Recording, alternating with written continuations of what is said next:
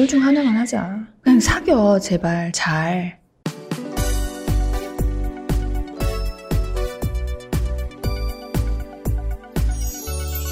모두의 지인 저한테 실수로 전 여친의 이름을 불렀고 전 여친한테 보냈던 애정 메시지나 사진을 우연히 보게 됐어요. 우연히 보게 되기는 본인이 들어가서 다 봤겠지.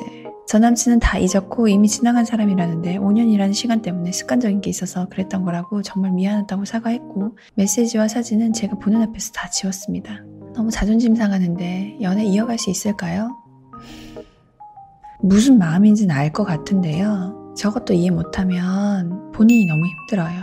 아, 계속 저걸로 남자친구가 짜증내고 있으면 안 돼요. 이어갈 수 있을까요? 안 이어가고 싶어? 어떻게 하고 싶은데? 하고 싶은 대로 하면 돼요.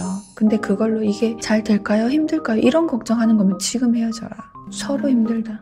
있잖아. 특히 여자분들 보면 사귈 때는 아, 이것 때문에 힘들어요. 저것 때문에 힘들어요. 스트레스 받고 남자친구 구속하고 달달거리고 막 본인도 짜증내고 남자친구도 힘들고 그러다가 막상 정말 헤어져야 될 이유가 딱 생기잖아. 그럼 헤어져야 되는데 아 근데 이거 빼고는 다 좋거든요. 아직 헤어지기엔 제가 마음이 남아 있어요. 힘들어요. 둘 중 하나만 하자.